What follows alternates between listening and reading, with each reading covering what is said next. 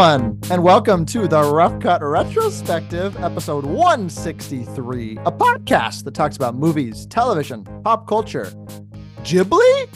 In the midst of a world burning around us, I'm your host, just a child going on a little whimsical quest, Carter Sims, and I'm joined, as always, by a man who has no plot, but the vibes are immaculate. That's right, it's Jackson Mahuron. Hey there, you little dust mite. What's up? Oh, I like the dust mites. That's a that's a great uh compliment. I'm a soot sprite. Woo! Oh, soot. Yeah, that's right. Soot sprite. Yeah. That's even cuter. Sorry about that. You're cuter than a dust mite. Congratulations. How are you? Good Hanukkah? I am so good. Had a great Hanukkah. I hope you did as well. Mm-hmm, um, mm-hmm. It's been eight crazy nights. Uh, yeah, it's been really good. Uh, contrary to popular belief, not an Adam Sandler episode today, uh, based on eight crazy nights. No, today uh, Jackson and I are discussing a little Ghibli, Studio Ghibli conversation about mm-hmm. our our favorite movies from the the Japanese studio, animation studio. We'll get into all of that and maybe talk about The Boy and the Heron, which we've uh, both seen, which is mm-hmm. exciting. We didn't yeah. know if we would get to, but we did it just for you guys, the listeners. So we'll get into all that in a little bit. But first, Jackson, tell me something, boy. Tell me something, boy. What were you into this Hanukkah week? Yeah, I was into a few things. Uh, first, we did a couple of new watches of some uh, Studio Ghibli stuff, which was really fun. Really nice. loved that.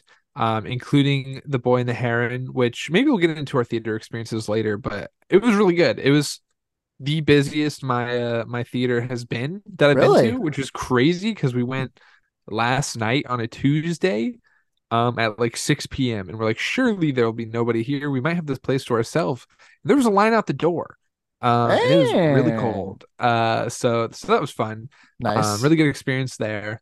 Um, I did a rewatch of Everything Everywhere All at Once, which I believe is my first rewatch since we've talked about it on the podcast, and it was Ooh. fantastic once again. Very nice. Um, I watched that on Kanopy, so you know, go to your local library and see if you have some uh, free access to that because it is a great streaming service for free if you just have a library card. Not many people know about this. Mm, Get big library polls. guy. Um, Pokemon Go to the library. Thank you. And get your Kanopy, uh, which is good. I rewatched nice. Elf with Abby and our friend I Michaela, rewatched really Elf fun. the other yeah. day. Yeah, banger. Holds up. Holds up. It's great. Um, it honestly has become a background movie at this point. Where like we were just doing other stuff while we watched it, and well, so it's good. a it's so a lockbox movie. Like you could oh, probably oh, totally. quote that whole movie. Yeah. Mm-hmm, mm-hmm. Um, and then finally, I watched this movie that was new to me, and I think I t- talked to you immediately after I watched it. I was like, "You need to watch this," and it's called The Family Stone. Mm, yeah. And basically, this is a Christmas movie that our guest was like, "Oh, we should watch this too. I've watched this, and it's funny." And this is like such a bad movie, but in like the craziest way. So the cast is Sarah Jessica Parker, Diane Keaton, Luke Wilson, Claire Danes, Rachel McAdams, and Craig T. Nelson. Stacked. And it's a stacked cast.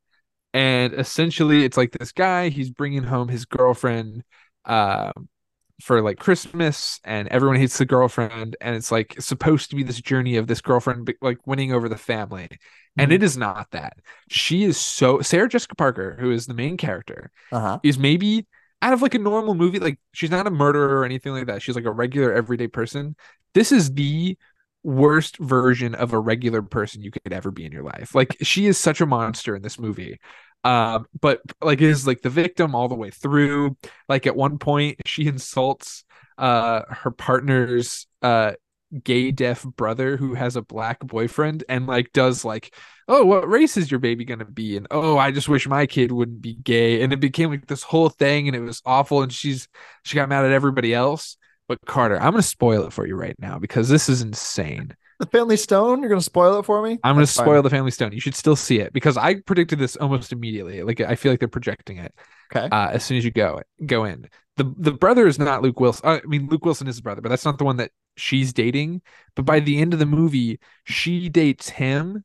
Like she leaves her her partner to be with Luke Wilson, and then her partner leaves her to be with her sister, who also visits on like visits and stays with them, and it's so stupid. Um, you need to watch this movie. It's so bad. I loved it. I gave it two brain. stars. It was probably like a one star, but it was so entertaining. A generous it- two I, stars. I gave it another one. Yeah, it was awesome. I'm just reading your review. Everyone is so messy in this LMAO. Amazing. It's amazing. Good stuff. Well, I guess it's on Hulu. Okay. Check go check it Yeah, out. Yeah, check that out. it might need to be like a punishment movie for the compadres at some point because it is brutal. I'll make Lauren watch it with me and she'll probably be like, that was cute. So we'll I think see. she'd like it. Like it's so. it's funny. It's like reality TV if it was just a movie instead. seems up her alley. That'll be great. Wonderful. Wow. Okay. You had a busy week. I love it. oh yeah. Um, What about you? Uh, for me, um, I haven't even mentioned this, but I've been plugging through Veep. I have been just Nice, chugging nice. along. I have never watched it. I'm on season three now, so I'm really just just going, and it's it's lovely. So I'm enjoying that journey. Um, I know. I think you guys watched it. At least Bebo watched it. The Love Has Won documentary on Max. She watched that. I think when we were recording last, maybe. Oh, so, I you missed it. I, I missed it, but everyone else was having a, a blast watching it. Apparently, Pretty wild. Uh, just some lovely, you know, cult stuff. People thinking that they're God and and all that jazz, selling drugs, Who's drinking amongst us, Carter? You know, who who hasn't drank silver because they think it cures all? You know, it's great stuff. Uh, so that was pretty wild. Lauren and I breezed through that, just a little three episodes. Um, Colts are crazy. Um, for the first time, I watched the OG Mad Max this week, Oh, nice. Okay. and I just got to say, it is crazy that this became like a a phenomenon. like this is a really It's a franchise. Yeah, like just a really weird indie Australian movie Mhm. that is just like really wacky, and then and then this I guess this and Mad Max Fury Road are the only ones I've ever seen, and the fact that we went from whatever this was to Fury Road is incredible to It's me. it's different. So, I haven't seen the original at all, or any other ones. Like I started with Fury Road. yeah, I started with Fury Road, and they're just wacky. But I watched the Furiosa trailer, and I was like, I want to go back and see what all this is about. So I'm I'm still slowly. intrigued by Furiosa. Like I feel like it's either going to be, I don't know. I feel like it could be a flop. Like maybe it's the Indiana Jones of this year, but Yeah, I don't know. it, it can also be really fun because I loved Fury Road. Who knows? Chris Pratt or not Chris Pratt, geez. Chris Hemsworth doing the looks like Fat Thor again. So Mm-hmm. He's got like a prosthetic nose. I think that's what it is more Yeah. than anything. we'll see what what's going on there. But I love Anya Taylor Joy, so we'll see what what goes on there. So yes, uh, check that out. Lauren and I last night went to see Wish, Mm. uh, the new Disney flick, and I will just say that I think it's a little overhated. I think it's perfectly fine. It Mhm. didn't blow blow me away by any means, but it's cute and nostalgic for the Disney fans. Very nostalgic, and like there's little Disney Easter eggs throughout to celebrate their 100 years. Woo! But I will say that like much like Moana or like Frozen or Encanto, I don't think any of these songs are going to stand the test of time in this Mm. Disney movie. So, so there's that. I think it's pretty forgettable when it's all said and done. But it was fine. I wasn't offended by it, but I wasn't like, whoa, go check out Wish. So Yeah. it was fine. It was cute. Lauren and I both enjoyed it. So there was that. We were also the only ones in the theater. If that tells you how well this movie's doing. So, um, and we went on a Tuesday night, five dollar ticket Tuesday, and no one was in there. So Nice. what can you do?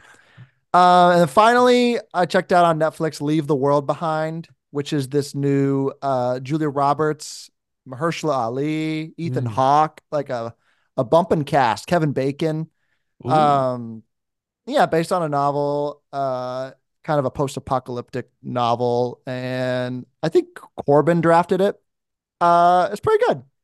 Uh, The ending is a little sticky and doesn't quite land it, but there's some interesting ideas in there. I would recommend it because the performances are great. Everyone's just got such charm. I love everyone involved in the movie. So Is that the one that like talks about like this kid watching Friends like in yes, the apocalypse or something? That's cool. That's correct. neat. And the whole time she's like, because like they lose Wi-Fi because of the apocalypse. I won't spoil Yeah. what the apocalypse is, and she's just like, her whole strife is just she doesn't know how Friends ends, and she's upset by that. And I'm like, relatable. I get it. I, I, if it, uh, if it were the apocalypse for me, I would be the Physical media, way. guys. I know, and that made me scared. I, I came out of that. And I was like, I need to go buy some DVDs. So I, yeah, it's a Netflix. Wait, like it came out through Netflix, right? yeah, Or it is it- did. So I don't know how to Yeah, get my hands on re- that. yeah, Mm. that's crazy. scared. I'm really scared. anyway, that's another apocalypse we may talk about someday. So we're in it. Um, before we get to some Ghibli stuff, I want to bring back uh, dust off an old uh, an old relic and go to Newsflash. You think you're too cool for school. But I got a newsflash for you, Walter Cronkite.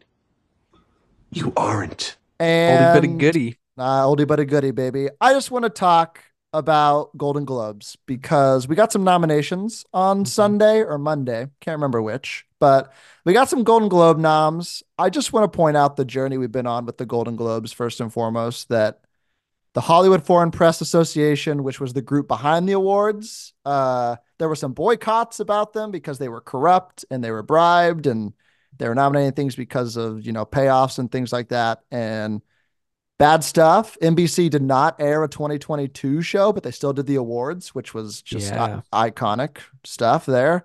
Uh, since that time, the Globes kind of have worked to expand their membership, clean up its guidelines, reorganized itself. Uh, the HFPA is no longer a thing; it's a new organization now, so they've kind of cleaned that up.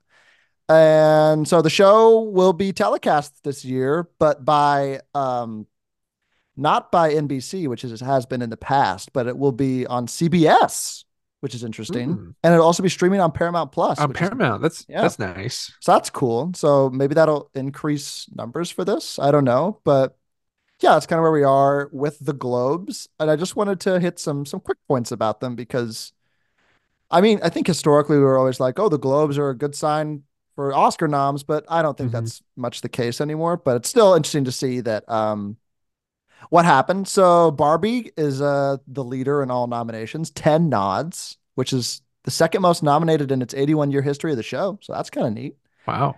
Uh, so go, uh, go Barbie. Oppenheimer's next with eight nominations, which is cool. So as you know, the Golden Globes they deviate between drama and comedy slash musical, Yeah. which is just wonderful. insane. uh, so just for the picture noms this year, the top drama prize, uh, the fighting will be between Oppenheimer, Killers of the Flower Moon, Maestro, Anatomy of a Fall, The Zone of Interest, and Past Lives. So it's a pretty decent, um, decent lineup there. And if you couldn't tell, the nominations are not five; it's six. Everyone has six nominations for some reason. I don't know why they made that up. Power to them, I guess.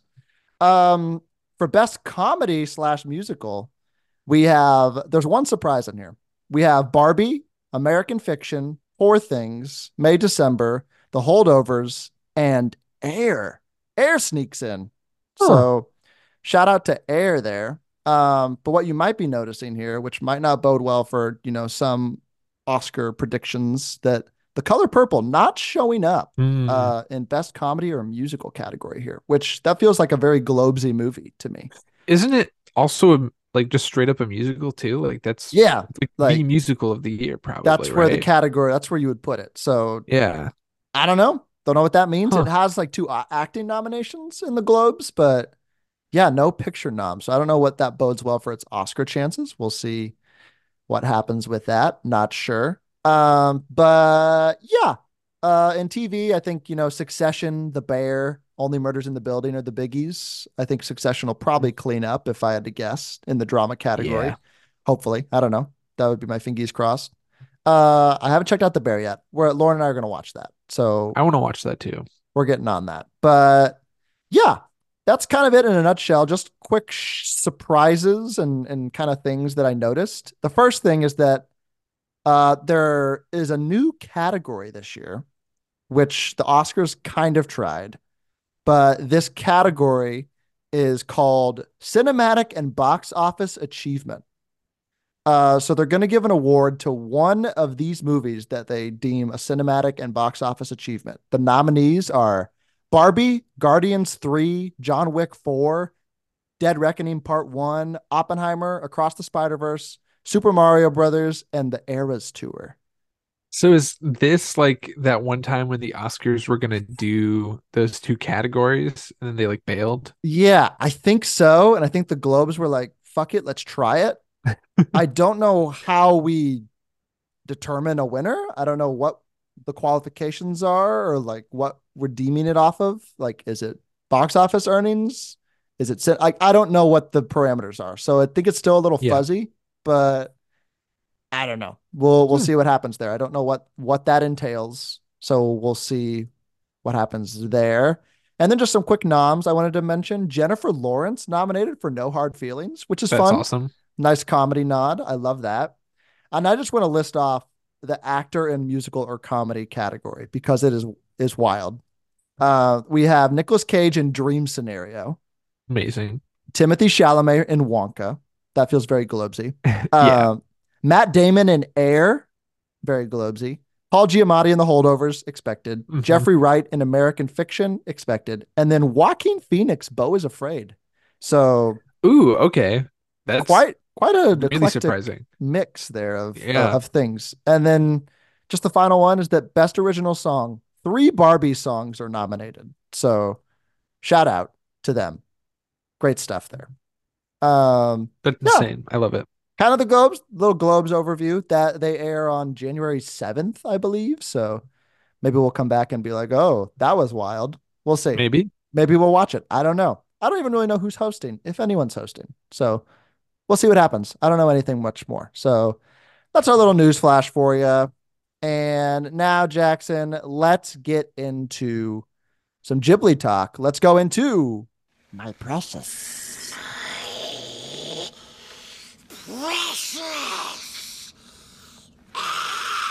And Amazing.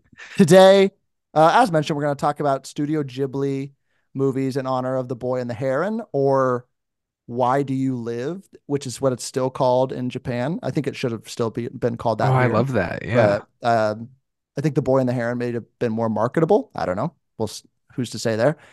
But let me first start with uh, some background on Studio Ghibli with Great Scott. Great Scott. And just some brief some brief things in case people don't know what Studio Ghibli is. Uh, I didn't really know until like much later in my adult life what Ghibli was and the whole the whole uh, hype around it. So Studio Ghibli obviously is a Japanese animation studio. Uh, the name Ghibli, I didn't know this, was chosen by Miyazaki from the Italian noun Ghibli, uh, Mhm. which is a name for a hot desert wind, which is kind of cool. And I think it's also I just watched a video about it. I think it's Mhm. also like a part of a plane and he because he was obsessed with planes. And so I think that's like something with some Italian model of fighter plane or something. Yeah, the name was the chosen by Miyazaki due to his passion for aviation, as you said, and Yeah. also for the idea that the studio would quote blow a new wind through the anime industry. So that's kind of neat. Really Wow. Love that. Uh, been around since 85, uh, headed by Miyazaki, uh, and other directors Isao Takahata and producer Toshio Suzuki. And and yeah, it the studio was founded after the success of the 1984 film Nausicaa of the Valley of the Wind, which I almost checked out this week, but then I didn't. Um, so they've been making films, shorts, television programs ever since, several different distributors. At one time it was Disney, and they uh, lost those rights because Disney was kind of uh, douchey. And then in uh, 2013, this is the best part. You'll find this comes up time and time again that Miyazaki announced his retirement. Not the first Yeah. time he's done this. Uh, he's a dirty liar, and we love him for it. And and yeah, he announced his retirement after this movie too. After the the boy and the heron, and he's like, "Nah, I'm still going." and he's back. he's back, baby. He's like the Brett Favre of of directors. It's great. Amazing. Um, so now the all these movies are distributed by GKIDS internationally, which is kind of how we get to see them in in America, and known probably by us, I would say, for their redubbing using pretty mainstream actors, big names. Mhm. Uh, the most recent film, The Boy and the Heron, is an example of that. Very much so. a lot of big names in this one. So, yeah. Uh, let me first ask Jackson before we kind of get into Boy and the Heron overall thoughts, because spoiler alert, we're going to be talking about it because it, it might be in my top five. Just saying that ahead of time. Uh, but what was what's your animation, not just with Ghibli, but like anime in general? Like, are you a big anime guy? I I never was a big anime guy, other than like the Last Airbender. But And that like doesn't really yeah, and- Uh yeah, yeah, I think for me and most kids uh like us growing up in Indiana, uh it was like our influence our like intro to like anime was probably either Airbender or like the Teen Titans cartoon, which is like Yeah. very Americanized anime. Mhm. Um some of my friends they watch a lot of anime. I, I've watched like one or two shows, but like I, it's nothing that I like devoutly watch because I feel like people who like are really into anime only watch that and like nothing else because there's such a wide variety of like different types of shows and movies that Oh, like yeah. You could you could watch like just watch this forever and like not even like put a dent into like what exists out there, which is pretty crazy. No, there's just there's so much, and at least every person that I know who watches anime like pretty religiously hmm is like just incredibly passionate about it. Like Yeah. there's such a breadth of of content of quality, uh, Ghibli aside, which is probably my main influence, other than like you said, Avatar. I don't know, Dragon Ball, if that counts. I don't know. Dragon Ball But- counts. I I never Sure. watched it though.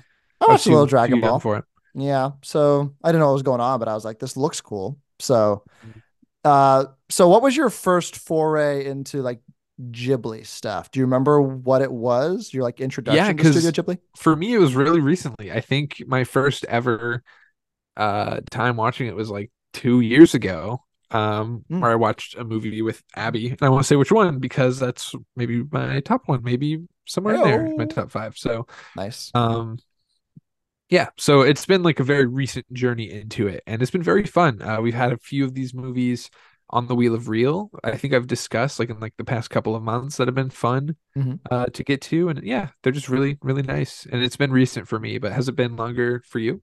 It actually not as recent as you, but not as long as you. What am I saying? I saw it for the first time in COVID. Was when I first Mm. introduced myself to it. uh, I won't mention also what the first movie was that introduced me to it. I don't know if it's the same one as you, but it's in my top five, so we'll we'll talk about that. But Yeah. but yeah, just a world of of uh cinema that I was not really aware of, that I've always heard of, that I really dipped my toe into, and I've I've quite enjoyed it. So Jackson, how would you describe the films of Studio Ghibli? It's hard to hard to encapsulate, Mm. but how would you how would you describe them? I think they're so comforting.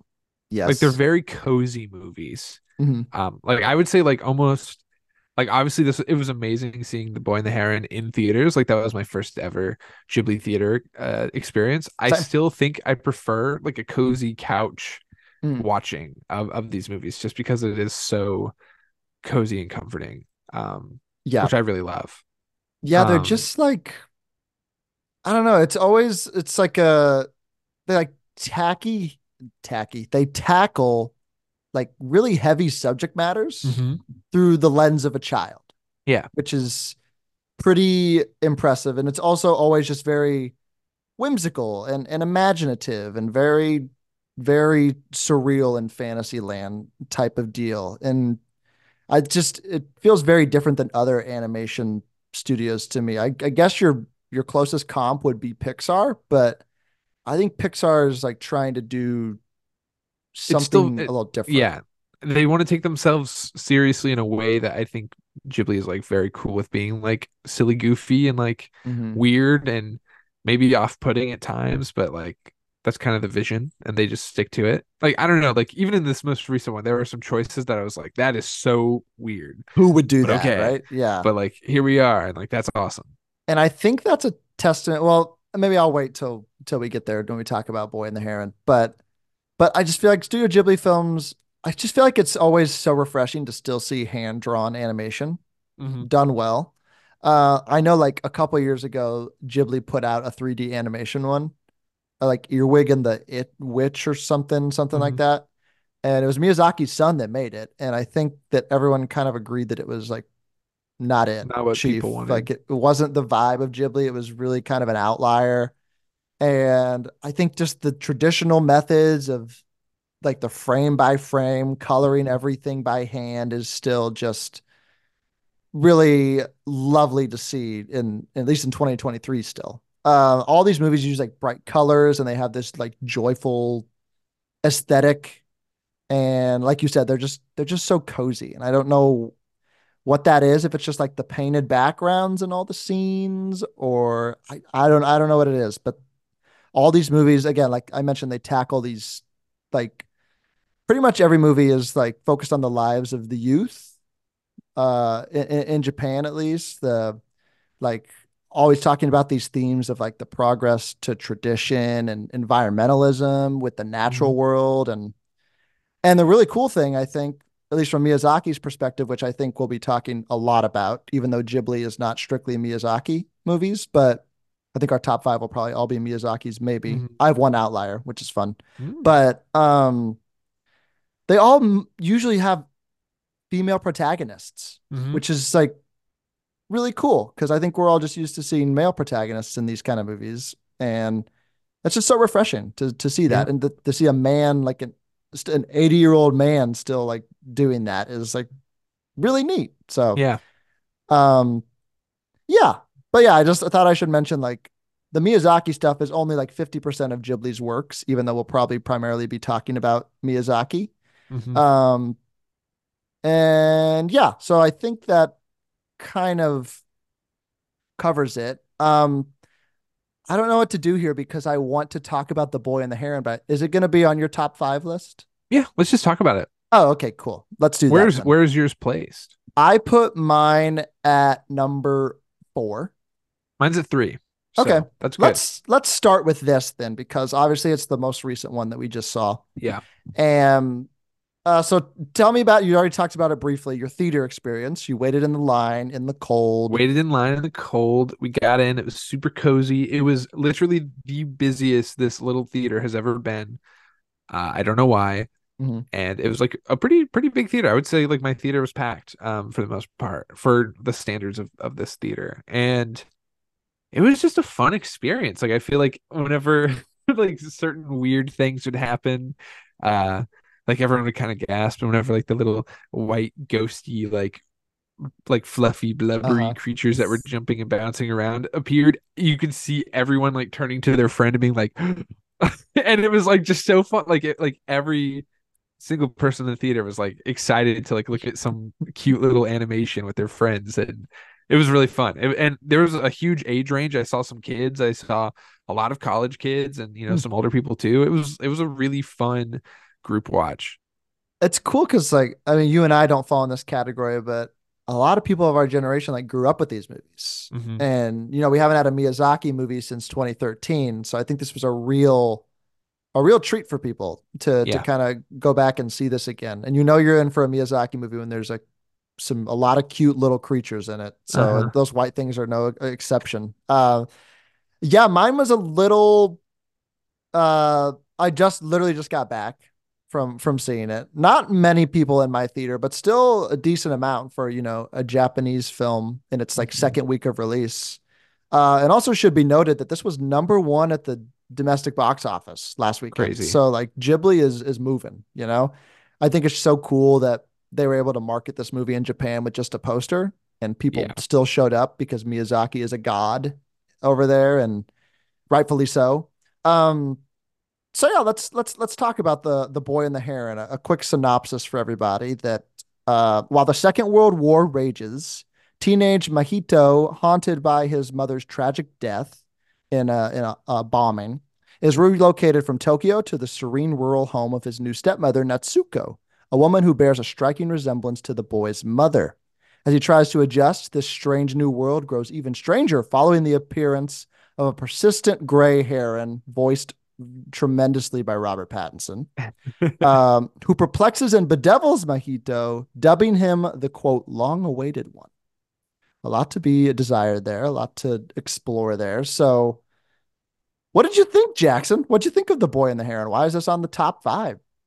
Uh yeah, so for me, uh this is one where I was really I don't typically care if it's like sub or dubbed, but Mhm. because of like all the hubbub I had heard about like Robert Pattinson's performance, I was like, I gotta see his performance. I gotta know what it is. Yeah. And it was so, so, so good. hmm Um, I loved it. It was so insanely good. Uh, so that was great. And just like the story in general too, I feel like this kind of takes maybe a slightly different approach from what I'm used to uh with some Ghibli stuff, Ghibli Mhm. stuff. Um, where you I mean like obviously this seems very personal to Miyazaki and like, you know, his father, like that his dad like was the dad character basically in this Yeah. story. Um and and so it was kind of interesting to see him like kind of deal with his traumas and, and put that to screen in like a more serious way. Like I I feel like um I feel like some of these movies are age appropriate for like basically anybody, but I feel like maybe this one is like a slightly older audience uh would maybe get more out of it than than the younger ones this time around, which Yeah. I think is totally fine.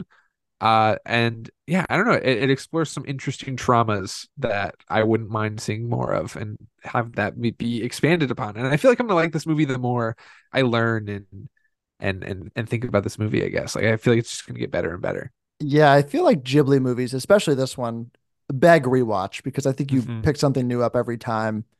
It's it's so funny. I watched this and I walked out and I was like, it just this is like the year like Scorsese, Miyazaki, these really old directors kind of coming to terms with their art and their lives and the way they've chosen to, to spend it.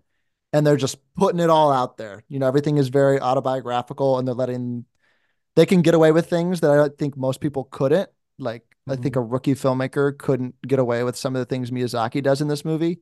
There's such like giant leaps and bounds between like just scenery in the movie. Like you're in one place and then you're in another place and like you're just taking these massive leaps, but you don't really pay it any mind because you're just like in this dreamlike world and it's just it's it's really something. It just feels like Miyazaki towards the latter part of his career is commenting on the imaginative worlds that he has created.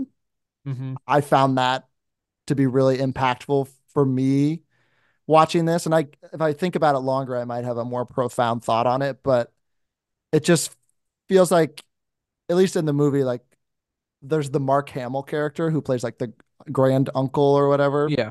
And it just feels like Miyazaki sees himself as that guy Mm. while also seeing himself as the boy, Mahito. Um, that he's like he's created these landscapes and these surreal worlds to navigate, and he's coming to terms with like passing it on to the next Yeah. generation. It feels very generational in that Mhm. way. And and I guess we'll spoil the movie right here. That you know, at the end of the movie, he gets the option to stay and be, you know, king of Candyland, like the fantasy world that he's in yeah. or he can go home to a world that's like riddled with war and doesn't have his mom Mhm. there. Like he could stay here and hang out with his mom in child form, which was Yeah. just really fun and cute. But he chooses to go home because that's real. That's where his home is. That's where his family and friends are. Like Yeah. I don't know, just really like feels like Miyazaki. Like I've made all these imaginative worlds for you guys, but remember, reality is where we need to be. And Yeah. it it just felt very, yeah, it felt very like I know he's making another movie, but I know it felt very like final to me. But he's still cranking. Yeah, that would have that would have been an amazing one to end on. I feel like thematically for his career and, and summarizing it. Even like when how it ends too, like like whenever he's back, there's like that slight narration where you see like his little brother now who's older and Mhm. talking about how they move back into the city. And it's just kind of like this, like even like the ending there couldn't be this like, and they lived there forever and it was really fun. It was like, no, like this is the the beauty of the impermanence of of everything and like the Yeah. the constant moving and changing and yeah, I don't know, like that's also just something that he does typically with his movies that I love that like a lot of animation or and just animated movies in general or just movies in general.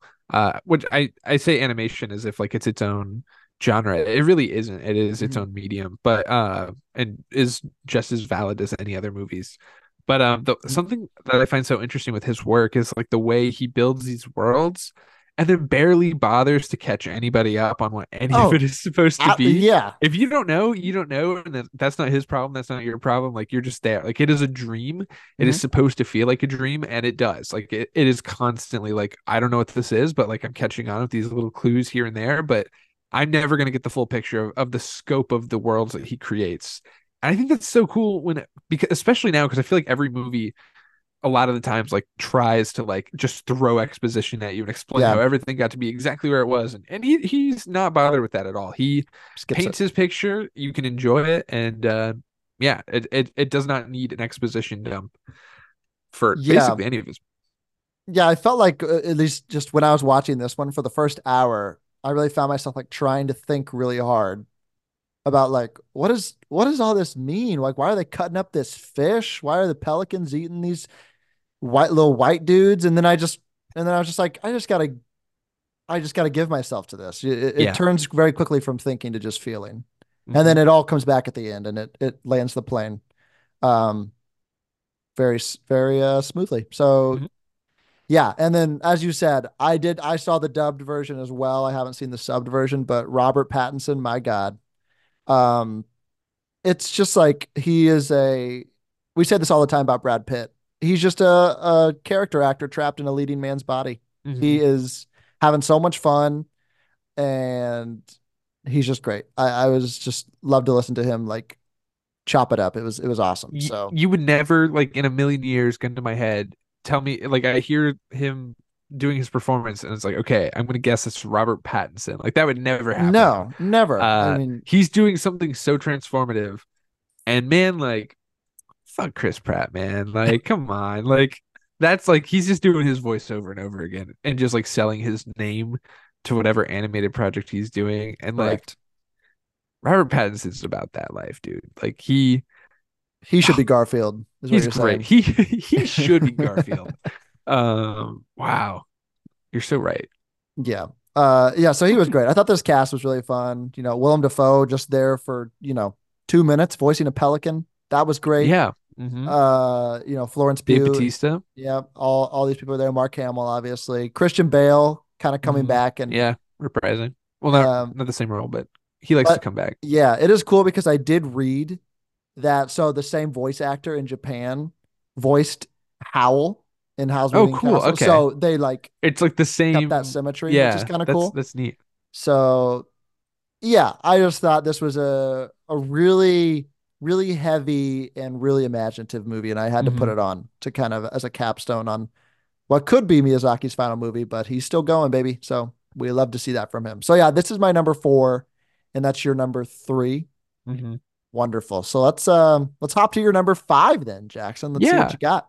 So my number five is one that I watched uh this year for the first time. It's Mhm. My Neighbor Totoro. Cute. which is just such a cute one. And Mhm. I really wanted to to talk about it one because it I think out of all of the movies, this is truly like just vibes. Like there is not a whole lot of plot at all in this No. one. Um it's just two really young sisters. Um I think it's the the Fannings perhaps in the, yeah, in it the is. Yeah. which is really fun, really like really good.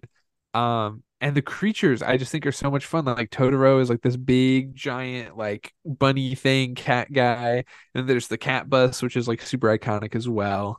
Um, but I wanted to talk about it because I was, you know, FaceTiming my baby cousin who's like five or 6 Mhm. and uh, you know, I was showing her like my cat Pete, who Pip, who is uh this giant, ginormous cat now. Um which is named after our Squeaker Award.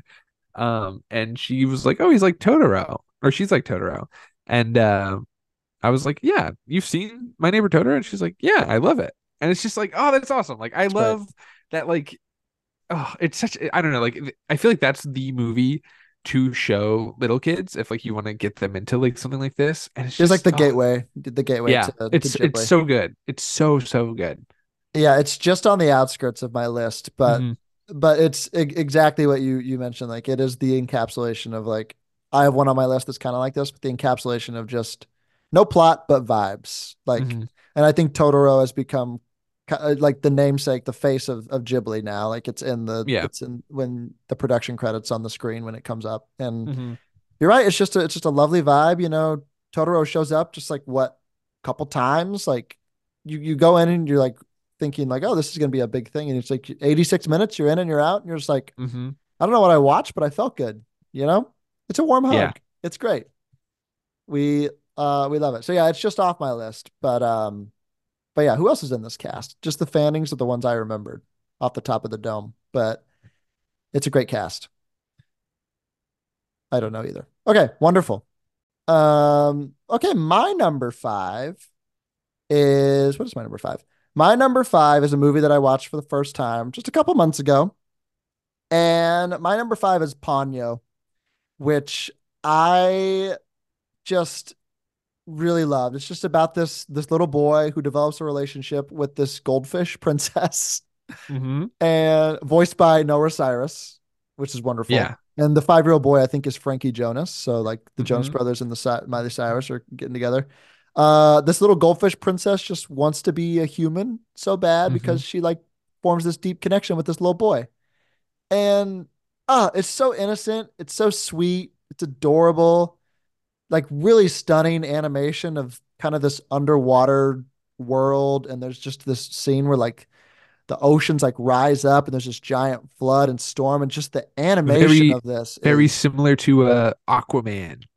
yeah exactly Abby pointed that out. She's like, it's like Aquaman, kind of. step aside james wan miyazaki did it first um just really stunning and, and just really magical from this was my pick kind of like yours. This is like the no plot just vibes. Like Yeah.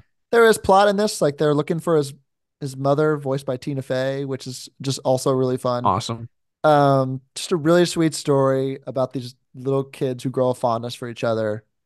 And they come from like two different worlds. It's just Mhm. really sweet. Liam neeson plays like this ocean master guy who like has to take care of the ocean. Uh matt damon's in this one too as the dad hmm uh cate blanchett is like the spirit of the ocean going on and there's like betty white's doing a bit and all this just a great cast this was so fun Yeah. So this is on my list too. This is my number two pick. um, which I watched for the first time this week. And as a kid, I would always see trailers for this. Like this, the Ponyo trailer was always on like a lot of my DVDs growing up. I don't Yeah. know. I- guess that time, that time frame, I guess. And I always just assumed that it sucked. I don't know why. Like as a kid, I was like, I was kind of the stupid." same way. I don't know why, Um, but I don't know why. I really have no idea why. Um, I thought it was so silly and stupid. But I watched it for the first time this week, and oh my god, it is so cute. And it is so good. And there's like just enough plot to be like, oh shit, like this is like Yeah, you stay in it. movie. Um, and Liam Neeson, who is doing like like an underwater David Bowie kind of thing. Like like that whole character is is so fun. Mhm. Um, shout out to Betty White also, who has a fun little role as an old lady in this. Um, that's really good. But yeah, I think, I think it- Lily Tomlin's in there too. yeah, there's there's a bunch. Yeah. Um, yeah, it is just such a fun like I like the colors are so vibrant, like the whole scene. Oh my god, the scene where like the captain is like at sea and they're like using the signal to like do Morse code Oh, to each other and like adorable. and talk is so great. And also so funny when like the mom's mad at him and is like like saying like bug off, bug off, bug off, like just over and over and like the way like it, it it's shown is so funny. Um this one's like this one for me is like the funniest of the Miyazaki movies, and I think Mhm. they're all like really, really good. Um yeah, I was like I was I was laughing like a lot while watching this. Yeah, this is so- definitely like one of the lighter ones Mhm. on my list, I would say. I think the they just get darker as I go, I think. Yeah. So this is And I, Yeah. I do want to say really quick too, I think something that Miyazaki does that is really interesting is all of the parents in these movies are like the nicest people. like they are so so sweet and like they're so fun. Um and just so kind. Like especially my neighbor Totoro and in this one too. Like they're just like wow. Like these are these are great parents. I love them. again, I think it's just like the the generational thing he's trying to get by. Like these Mhm. kids are this way because their parents are so lovely. Mm-hmm. It's great. It's good stuff. So yeah, Ponyo is adorable. I watched it for the first time on a on a plane, and it was the best plane trip I've ever had. So it was great. No notes. Wonderful stuff. Um, so that's my number five. Uh, and my number four is The Boy and the Heron. So Nice. uh, what's your number four? Yeah, so my number four is uh, Howl's Moving Castle, which I just watched this week, um, Nice. which is really fun. The American cast is pretty great. Mhm. Uh, we got uh, Christian Bale, of course, as Howl, and Billy Crystal as Calcifer, who is this fire demon that moves the the big giant ship Walking castle, castle. thing. And he's so fun. I, that was like one I did not know I needed. Uh-huh. Uh, but like it was, it, it made perfect sense, and it was it was super great. You also have Josh Hutcherson as Markl, who's this like young little wizard boy, who is super weird. But then the main character is just this this girl named Sophie, who is this sweet young girl who works at a hat shop, who gets cursed to look like an to be an old woman, and it is that one like weirdly like fucked me up a little bit like watching it just because like I don't know, like like I was like, oh my gosh, that's like the worst curse ever. She got turned instantly into this old woman, and now like your whole perspective of life is changed and different, and now who knows how much time we got left. I don't know. Like it, it immediately stressed me out, which was just like, wow, I I am gripped. Yeah. Uh, but she is so cute and she's such a positive character throughout the whole thing that it, it just felt really good. Um, and I love like the door portals that they have and like all that fun little world building stuff. Mhm. And yeah, it's just weird. And I and I really, really liked it. Yeah, there aren't any like clear cut villains in this Yeah. one really, which is kind Uh-huh. of cool. And it's also kind of cool because I have I have um one a lot coming up that kind of have to deal with like the violent nature of the world. Mhm. This one really is about like no one is violent. It's very pacifistic, I would say. Like You do have the witch, I guess, who like cursed um cursed her. But then Yeah. it's kind of like this interesting idea of like um because like of course Howl has this curse type thing too where he's like turning into like a bird monster thing. And it is very much like Beauty and the Beast, but like way cooler. Um and it is kind of just I don't know, like I feel like it's kind of just take what you're given and make the best of the situation seems to be the the themes always a Uh, big theme and oh, yeah. and Ghib- but like especially in this one too where just like you are cursed to be this old lady you are cursed Mm-hmm. to turn into this bird monster thing. Uh you're a fire demon who's bound to this castle. Like there's a whole bunch of fun like weird stuff. Um and it's just really great. I don't know. There's like and they kind of do some of the weird like 3d animation on the castle that like Mhm. makes it stand out like and move interesting and i thought that worked really well in this. And uh yeah it's great Be compassionate to old people, guys. I think Yeah. is, is the takeaway. That's true. The old people in these movies are always just amazing. they're just elder statesmen who are always just trying to Mhm. help or or they're evil witches but they always come That's true. It's it's one or, It's one or the other. the nicest or the worst. yeah so um that's wonderful howl's didn't make it on mine but it's also like an honorable mention all Yeah. like all of these are honorable mentions i have not watched a ghibli movie that i don't like Yeah. so Mhm. and i'll have i'll list some honorable mentions when we're done but um that's great that was your number 4 Mhm. okay wonderful my number three then is, and your number three is boy and the heron Yep. okay cool my number three uh is princess mononoke have you seen this one I haven't. This is on my watch list. I was so bummed I couldn't get around to it this week. This this one is great. Uh, so there's this prince, uh, of like this this disappearing like tribe of people, who is cursed by a, another curse, cursed by this god voiced by Keith David. He's like a giant Oh, boar. that's awesome. I love Keith David. Uh, he has to go like travel to find a cure, and along the way he encounters uh this human woman fighting to protect the forest.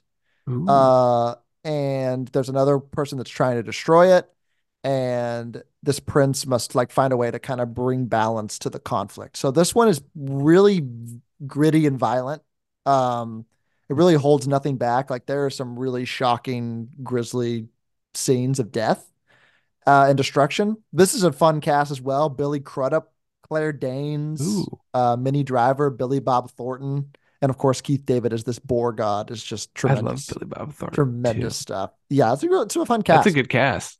Um, and this one really kind of tackles the stories of like environmentalism and kind of what we do to the natural world and how we destroy it, which is like these gods personify the natural world of the forest and and just the relationship of humans trying to take advantage of it. It's really really profound and really dark and gritty and definitely not um the fun and whimsical Ghibli that you're looking for but I think it's a really, really striking imagery, really cool story to tell. And there's this giant wolf that's really cool, and it's all good stuff. I would highly recommend it. And you're gonna watch it, and you're gonna be like, "Oh, oh God!"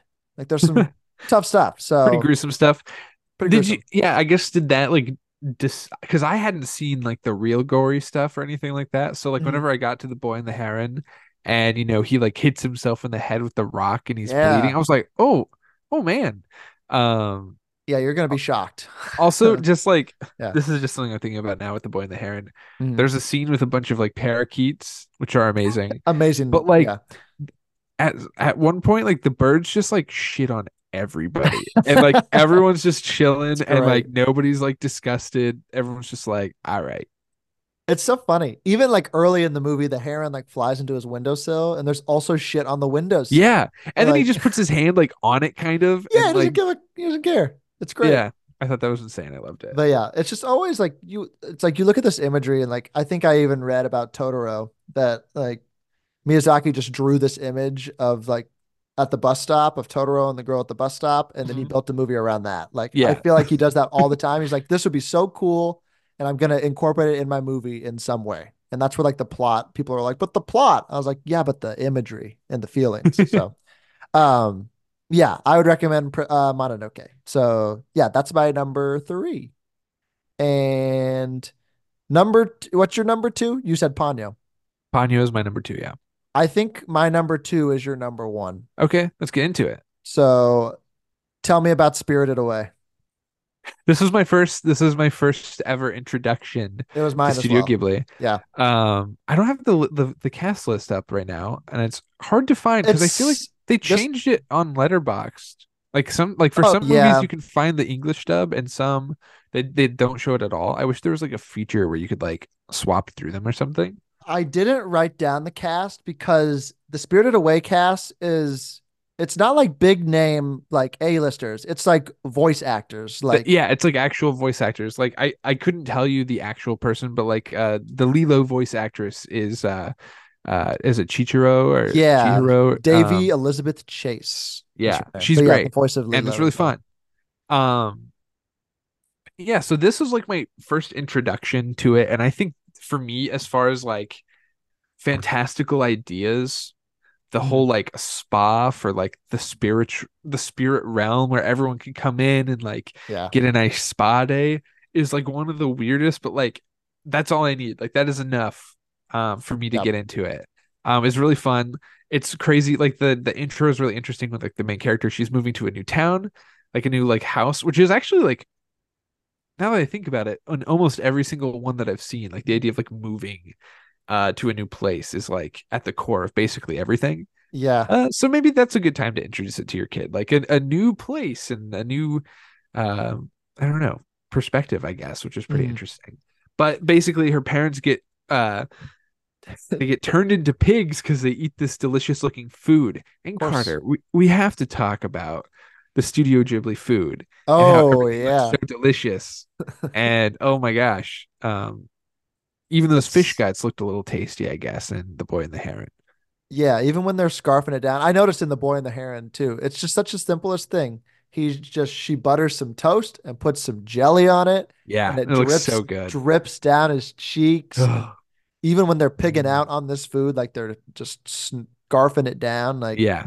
it's good stuff. It's really good stuff. It's Yeah. just it's tangible. It's great. But yeah, they turn into pigs. Great Yeah, stuff. so they turn into pigs.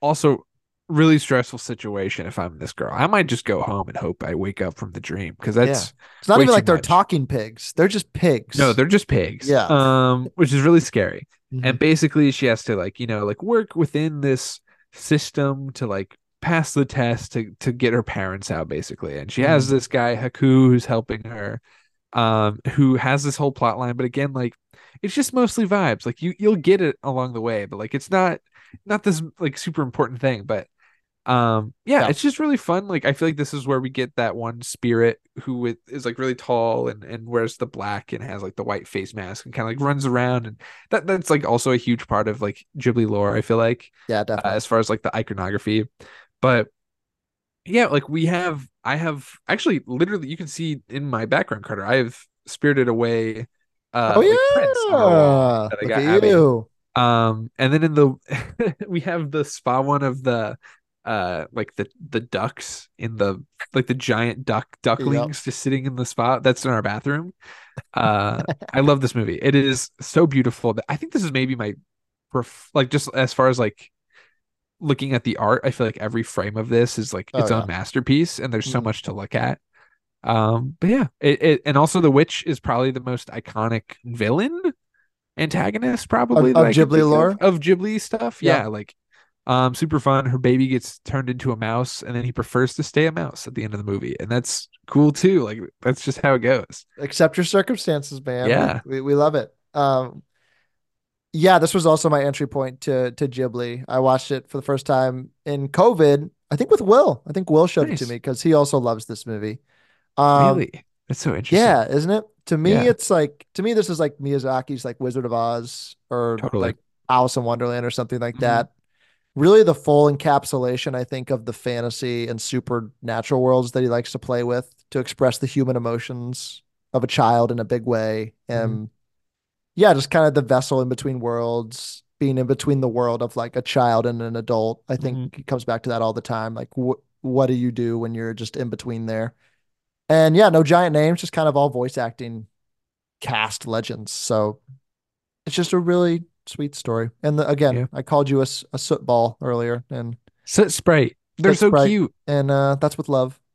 Those So- are also like super iconic. I feel like those those are probably the second most iconic, if not for Totoro. Just like the Soot Sprites, like running around doing their cute thing. Yeah, so iconic that they made like a small animated short with Grogu. Yeah, Remember that?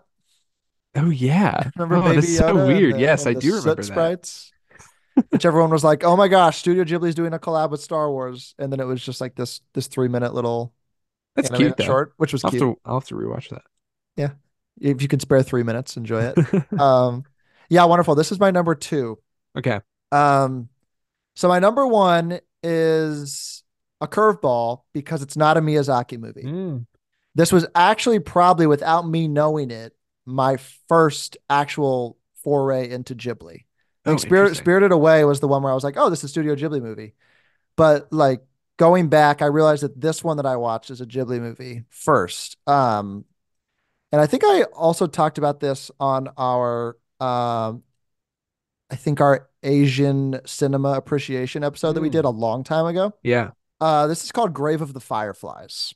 Oh, I do remember you talking about this. Yeah, this is directed by Isao Takahata, which is also one of the three directors that kind of, or two directors that founded Ghibli Yeah. with Miyazaki. Uh, this is like one of the first. This came out in 1988, or yeah, somewhere in the 80s. And this is about in the final months of World War II. Uh, this 14 year old and his little sister are orphaned when their mother's killed during an air raid. So like kind of similar to Boy in the Heron Yeah. kind of vibes. Um, so after kind of having like a falling out with their aunt, they move into this abandoned bomb shelter that they find these two kids and with no surviving relatives and just their uh, rations to work with, they just like survive, struggle to survive in this bomb shelter. When I tell you that this is the most unrelenting, devastating movie you'll ever watch, um, it's it's brutal. This is kind of the mold of I think following children through the bigger ideas in the world, like a loss of innocence, kind Yeah. of that they, they tackle that is talked about over and over again in Ghibli movies and a lot of wartime movies and the trauma that World War II caused the the Mhm. Japanese people. I think they always come back to that. And I also was just thinking a lot about this one in the wake of Godzilla minus one, too, Yeah. very strangely, where like this month I've just watched these devastatingly beautiful Japanese stories about devastation and Mhm. like the human resilience. And this is a very mature animated movie. Um, and it always comes back to you mentioned it earlier, just that when Del Toro won the Oscar for Pinocchio, where he's like, "This isn't a genre; it's a medium." Like, Yeah. I always I uh, this is not just a story for kids like animation. This is a brutal, beautifully heart-wrenching movie. And I would recommend it, but it's one of those movies where you watch it and you're like, I will never be able to watch that again. So Yeah. um kind of a downer to end my top five list, but uh but it's just the most powerful one I've I've I've watched of Ghibli. And I think it, the full gamut of Ghibli is is displayed in my list. But yeah, I I ended it on a on a pretty sour note, but it's a gorgeous story. So I'd recommend it, but you will cry. So there's that. Um, Amazing. wonderful. That's my top five. Uh, and your top five. Mhm. Should we uh let's recap real quick. What, what was your top five? And then we'll do some honorable mentions. Yeah. So uh my top five at number five, I had My Neighbor Totoro, going up to Howl's Moving Castle. Number three, I had The Boy and the Heron, then Ponyo, and at number one, Spirited Away. Beautiful. My number five was Ponyo. My number four, The Boy and the The Boar, The Boy and the Heron, three Princess Mononoke, two Spirited Away, and one Grave of the Fireflies. Are there any honorable mentions that you watched and feel that just deserve a the- a spot in the sun for a minute? Yeah, I got one. Uh, Kiki's Delivery Service, which is really cute, Cute one. but just not enough, not enough like whimsy for me to throw in here. just a just a, a witch trying to find her way in a new community. Yeah. it's good stuff. Uh, yeah, I have a few. Uh, I want to shout out the Wind Rises, which wa- was supposedly Miyazaki's final movie until he said Final. psych. um, it's kind of just a love letter to to flight and talks about like Japanese aviation, which is definitely Yeah. uh, speaking on his his father's experience and, and everything. So that one I thought was a really good capstone on his career too. But then he was like psych ten years later. So uh, it's a good one. It's more of like a it's almost like a biopic-y feel in animation, which is kind of cool. So I'd recommend that one. Uh, I did check out Porco Rosso because I was so Yeah, intrigued. I saw it. that you. Yeah, I saw that you logged it. Um, it was great. Had no idea. You know the voice of this this No, I man don't. who's been cursed as a pig. Uh, Michael Keaton was the dub, and just That's awesome. absolutely tremendous. Um, really fun. This guy gets cursed to be uh, a pig. He's a, a World War One Italian fighter pilot, and he lives as a bounty hunter, but he was was cursed to be a pig. So it's it's just great stuff Amazing. like a big metaphor there, maybe heavy hitting that he's a pig and he's like, uh, men are pigs, am I right? And you know, fascism, good Yeah. stuff. Um, and then the final one I'll mention is um, Castle in the Sky, which is an early Miyazaki Yeah. one. Um, this little girl has a crystal and they have to race against pirates and stuff and find this legendary floating castle. More adventure Mhm. uh whimsical adventure than than having like deeper impact or profound meaning, I would say, but still a really uh really fun time.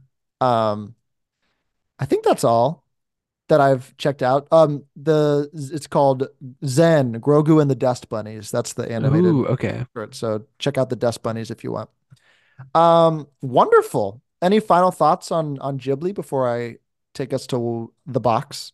Yeah, I was gonna say, uh, you talked about Wind Rises and how that was gonna be his last one, and Mm-hmm. it seems like maybe as he's exploring these uh processes, he's maybe uncovering some trauma or, or story that he wants to tell along the way. Like obviously these past couple ones seem very personal to him. Mhm. And I'm really I'm really curious what's gonna be like the actual final one. If this is the one, that's amazing. Like if this is like what ends up being the last one ever officially told on screen, like I think this is a great one to end on. But if he does something even more personal, I think we are in for a treat because man, these are these are really good. Yeah, I I just do the comparison of Scorsese. Like, I think he'll just make movies till he drops. Yeah. I think it just keeps pulling him back in and he has more stories to tell. So I don't know. It's either going to be a real another really personal movie or it's going to be like a Ponyo and it's going to be just a, a fun, cute little whimsical one again. And I'm fine with either. You talking about like his his love for like aircrafts and stuff. I I don't know if this has like ever been the case, but I really hope him and Spielberg just sit down and have a chat. I feel like that'd be really cool because he also dope. like got his like start in filmmaking by like filming like uh like planes and like plane yards and stuff and like getting really into stuff like that. So I don't know. I feel like there may be a a cool shared connection there. And you talk Uh, about like two people who have like revisited time and time again World War II and like Mhm. that generation. Totally. Two very different perspectives Yeah. for like the greatest generation and one who was just, you know, Traumatized and and traumatized. yeah. So there could definitely be some interesting uh some layers there. So yeah. I hope we speak that into existence. I don't know if they've ever collabed also. They maybe have, but I don't know, but they should. So great stuff. Wonderful. Let's move on to what's in the box. Oh, what's in the box? Uh, do you have any reviews, Jackson, of any uh Ghibli movies from Letterboxd that you like? I completely forgot. Amazing. Well, I have two for you then. Okay. Uh, I'm so I- sorry. I dropped the ball there. No worries. I have uh one from Sophie, five stars for Spirited Away. Uh, my goal in life is to turn into soot and carry coal into a burning furnace, only to be rewarded with little star candies by a bathhouse worker and celebrate with my little soot ball friends. Mm, yeah, that sounds like a good life. And I can agree.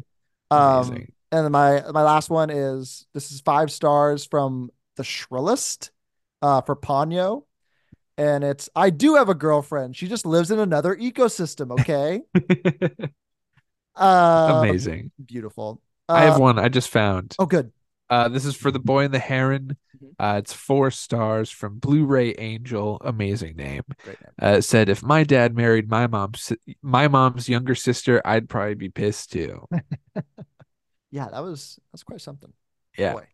Uh, wonderful. Jackson, let's move on to you feeling lucky. You gotta ask yourself a question.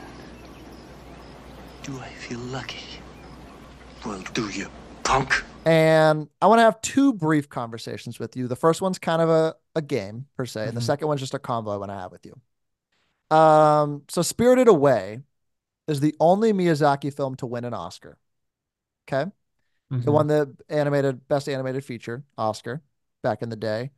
I want you, there were five other um Ooh. Studio Ghibli movies that were nominated for best animated feature, but they didn't lost to these movies. So I'm not going to make you guess anything. Oh, I'm just going to have you blind rate the movies that beat them for the Oscar. oh, okay, interesting. Yes. So there's five movies here, and I'm going to have you blind rank them one to five, which you think was the best. Okay. Let's do it. Amazing. I am going to start with uh Frozen. Who to beat out? Frozen beat out The Wind Rises. Oh, Mhm. I don't like Frozen very much. I'm gonna put it at four. Okay. Uh, when I saw that movie, it was after the hype, and I was like, "All right, let's check this out." Were you And- working in the movie theater at that time? Like, had you seen it or heard it so many times that you were I don't like think I was. I because that was definitely in high school when I worked it, like when I worked there. But 2013 or 14? I think it might have been just before I worked there. Gotcha. But like I remember watching it because I was definitely in high school, and it just I was like, "This is fine. Yeah. it's fine." I don't know. It's it wasn't worth the craze, Damn. but that's that's Disney. Jackson won't be on the Frozen podcast when Frozen 3 comes out. And 4. I think they're making two of them. Anyway. Uh, okay. Um Wallace and Gromit in The Curse of the Were Rabbit. I kind of like this movie. This beat Uh, Howl's Moving Castle. That's fucked up. That should not that should not have happened. Uh, I do like this movie. yeah. Uh, I'm gonna put it at five just because Okay. I think that is way more atro- like that's super atrocious. I get why Frozen won. It had its whole like cultural moment of that year. It was what everyone was talking about nonstop. I Definitely. get it. Uh, Wallace and Gromit. Uh, I, Never, I've never seen classic. Everyone likes it. Like it, it's been a cartoon for a long time. Mhm. Uh, it's very British and dry. I think Shaun the Sheep is like the same like Yeah. company. So like, and I know that Aardman, did pretty yeah. yeah. So I don't know. Like I, I liked it as a kid. It's not better than uh House Moving House Castle, Moving Castle. for sure. Very let's fair. That in five. Uh, the last three Ghibli movies are ones we I don't think either of us have seen. Okay. They're not Miyazaki movies. Uh, the next one is uh Inside Out. Oh, It beat uh, a movie called When Marnie Was There. This is not a Miyazaki movie, but it is a Ghibli film. I'm gonna put that at two just to be safe. Inside Out at two. Yeah. Beautiful. Very nice. Uh, next we have uh Zootopia. It beat out The Red Turtle, which is a movie I have That not seen cute. either. That sounds cute. Uh, I'm gonna put that at three. I definitely like it better than Frozen out of the like Disney animated new stuff that they've been doing. Um, not perfect, but better than Frozen. I think you're going to be quite pleased with what you've done here, Jackson. Okay. Because uh, the last one is Big Hero 6. I like Big Hero Six. I know you I, do. I, I do think I prefer. I think Inside Out is the better movie for sure, but Big Hero Six at one, I am not even a little bit upset at that. That's That is a fun, fun choice and a good rewatch. That beat check out. The Tale of Princess Kaguya, which I also have not seen. Um, wonderful. So amazing. Number five, uh, Wallace and Gromit and the Curse of the Were Rabbit. Number four, Frozen. Number three, Zootopia. Number two, Inside Out. And number one, Big Hero 6. That's a very good list, my friend. You're good at these, and I'm not. Mm-hmm. Thank you. Uh, the final one, just a little combo I want to have with you Okay. is about the boy and the heron Yeah. and and what you think about its Oscar chances this year. um, for animated. It's a pretty competitive category, I think, I this know. year.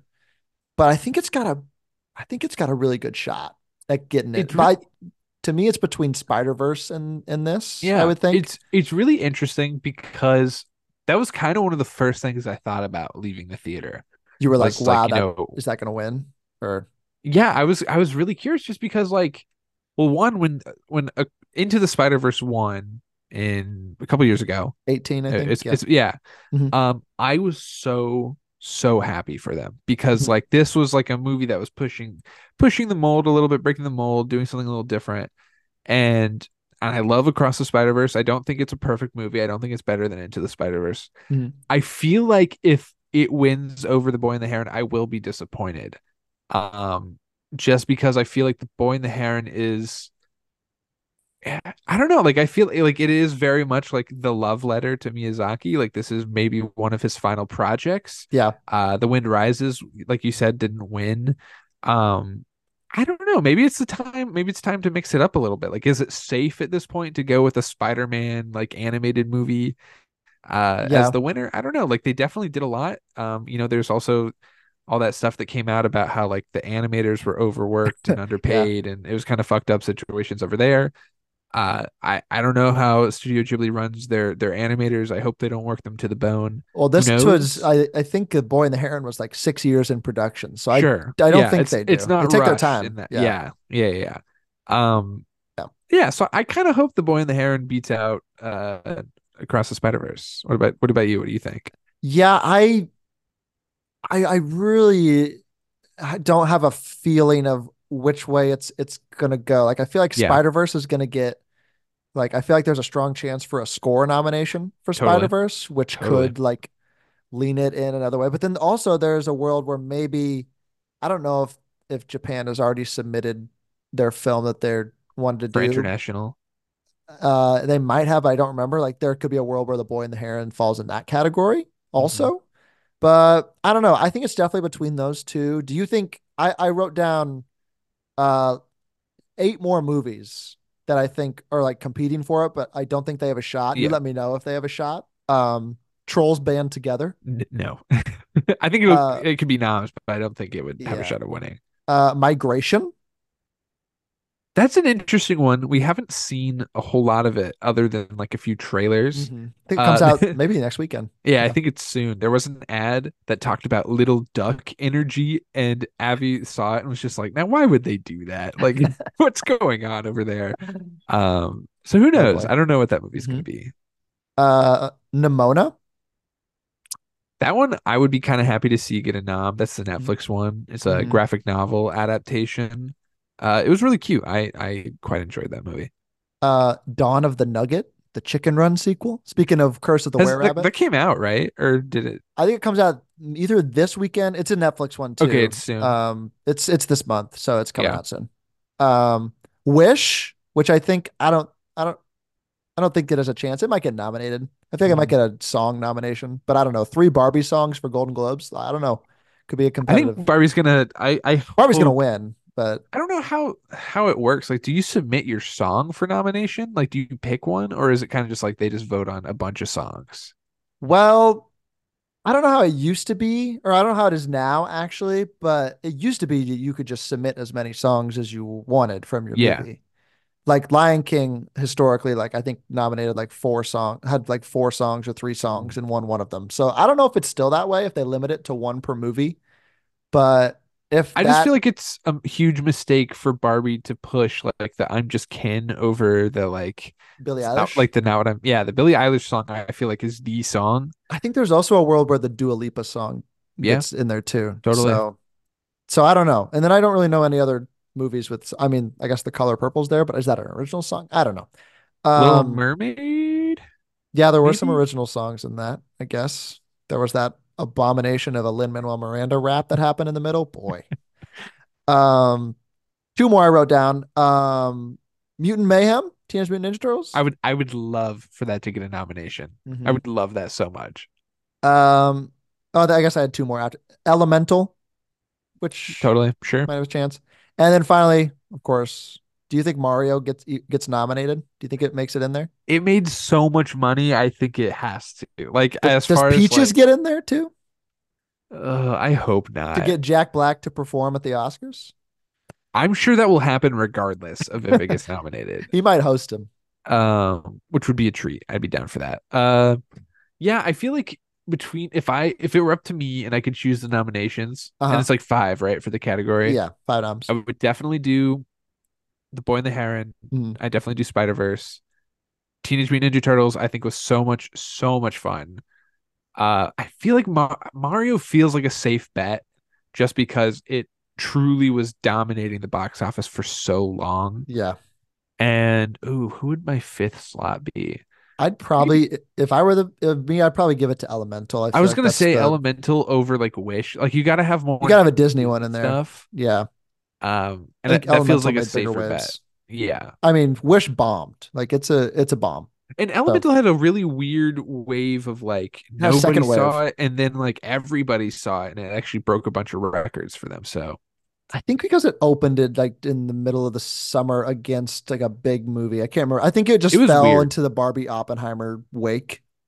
And like, uh, yeah, I think that the hype wasn't around it. But then Disney Plus, it was like, oh, shit. and they do wave. some, they do some like interesting things. You know what's crazy? Really I feel like a, a Miyazaki Elemental take. Now that would be Ooh, awesome. come on now. Uh, I don't know, like.